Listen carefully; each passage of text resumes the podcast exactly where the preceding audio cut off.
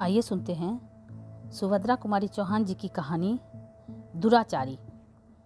पंडित राम सेवक के हाथ से सुमरनी गिर पड़ी। वह झल्लाए से उठकर पूजा की कोठरी से बाहर बरामदे में चले आए। बरामदे से गाना और साफ़ साफ़ सुनाई पड़ने लगा। मुंशी दयाशंकर के तिमंजिले पर से कोई कोकिल कंठी गा उठी। नीर भरन कैसे जाऊँ? सचमुच गीत बहुत ही मधुर और गान का ढंग अत्यंत आकर्षक था।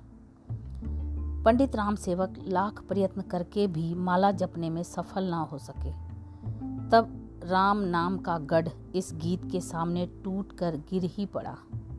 तब पंडित जी सुमरनी एक तरफ़ रखकर बरामदे में एक स्टूल खींचकर बैठ गए।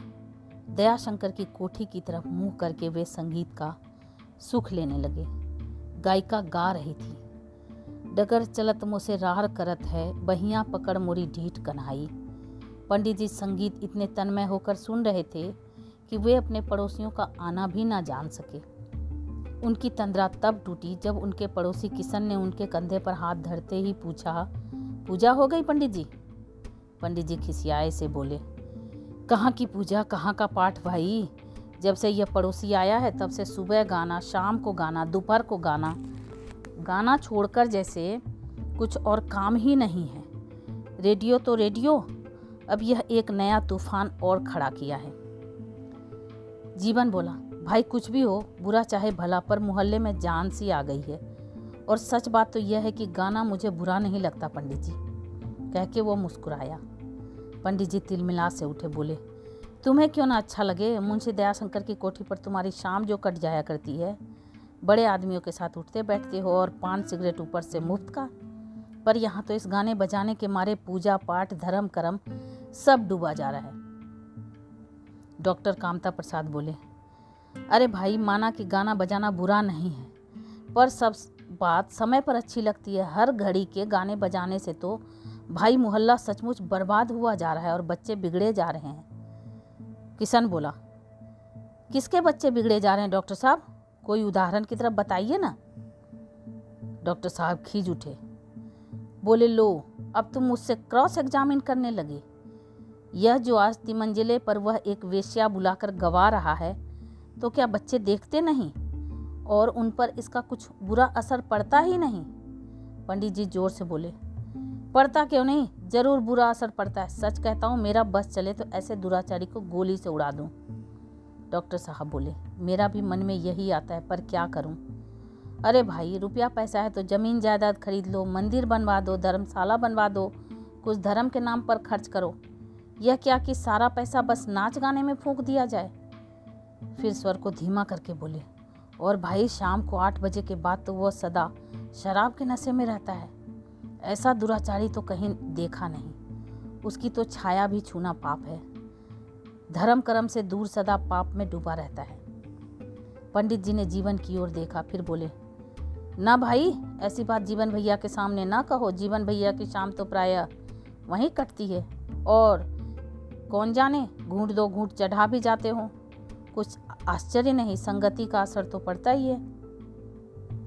बात अधूरी ही रह गई। इसी समय फटे चित्रों में लिपटी हुई एक स्त्री अत्यंत दुर्बल। किसी प्रकार अपने तन को ढके एक बीमार बच्चे को कंधे से लगाए वहाँ आ पहुँची।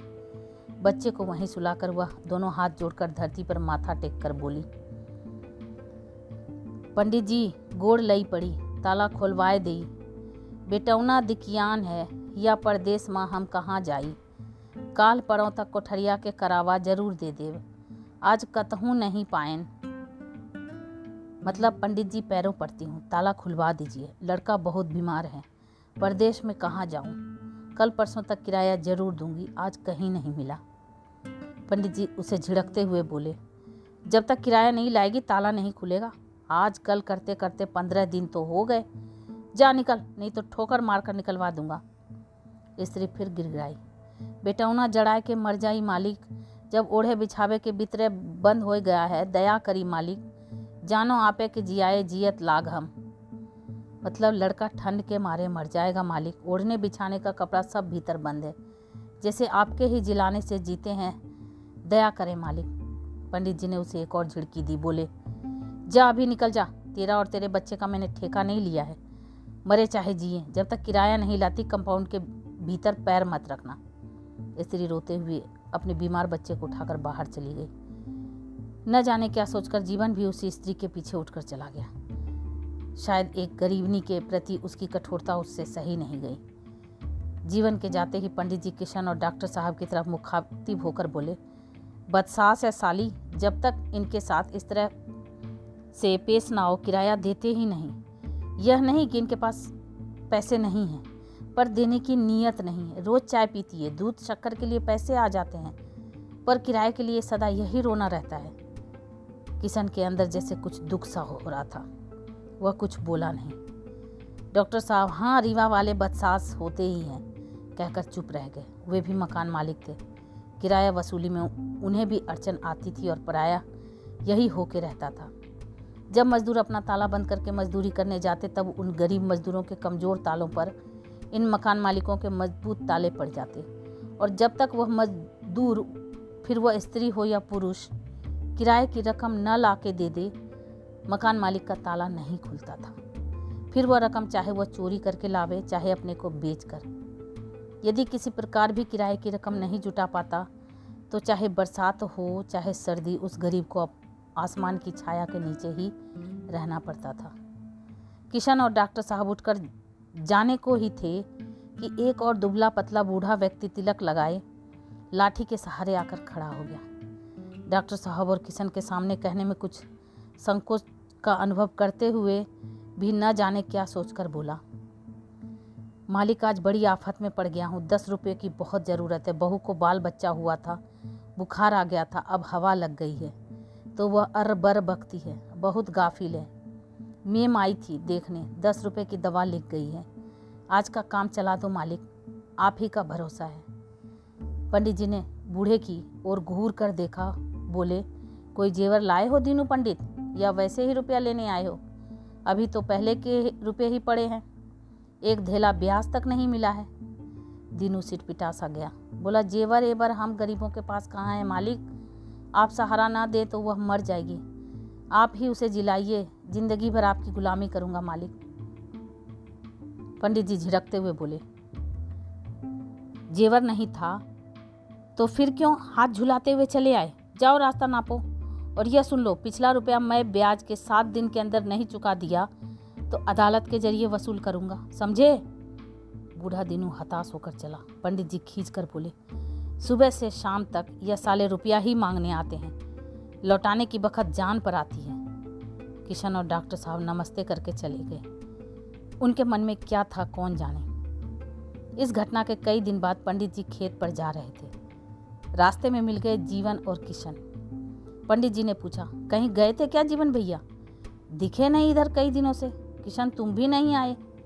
रामायण भागवत रोज शाम को हुआ करती है। तुम लोगों के बिना सूना सूना सा लगा करता है भाई। आ जाया करो। धर्म की वार्ता से इतनी दूर क्यों रहते हो? असर पड़ने लगा क्या पड़ोसी का? किशन चुप रहा, पर जीवन बोल उठा। पंडित जी, रामायण, भागवत और पूजा पाठ से फ़ायदा ही क्या? अगर हम आदमी को आदमी न समझ सके।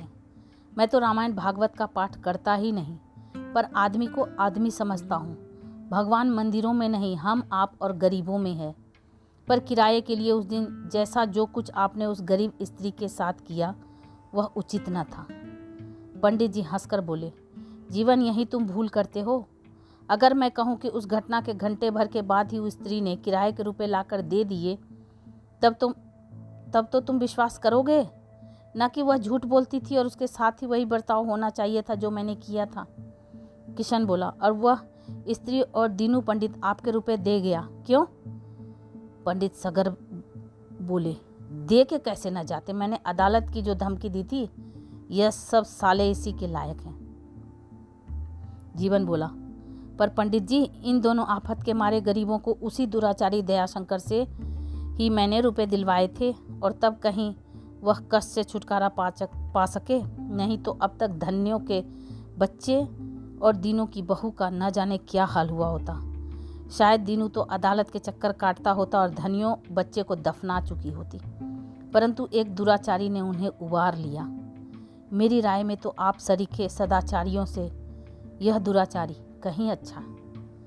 तो ये आप सुन रहे थे सुभद्रा कुमारी चौहान जी की कहानी, दुराचारी, रेणु की आवाज़ में। ऐसी ही अद्भुत कहानियों को सुनने के लिए मेरे चैनल को सब्सक्राइब करें, लाइक करें और शेयर करें। Thank you.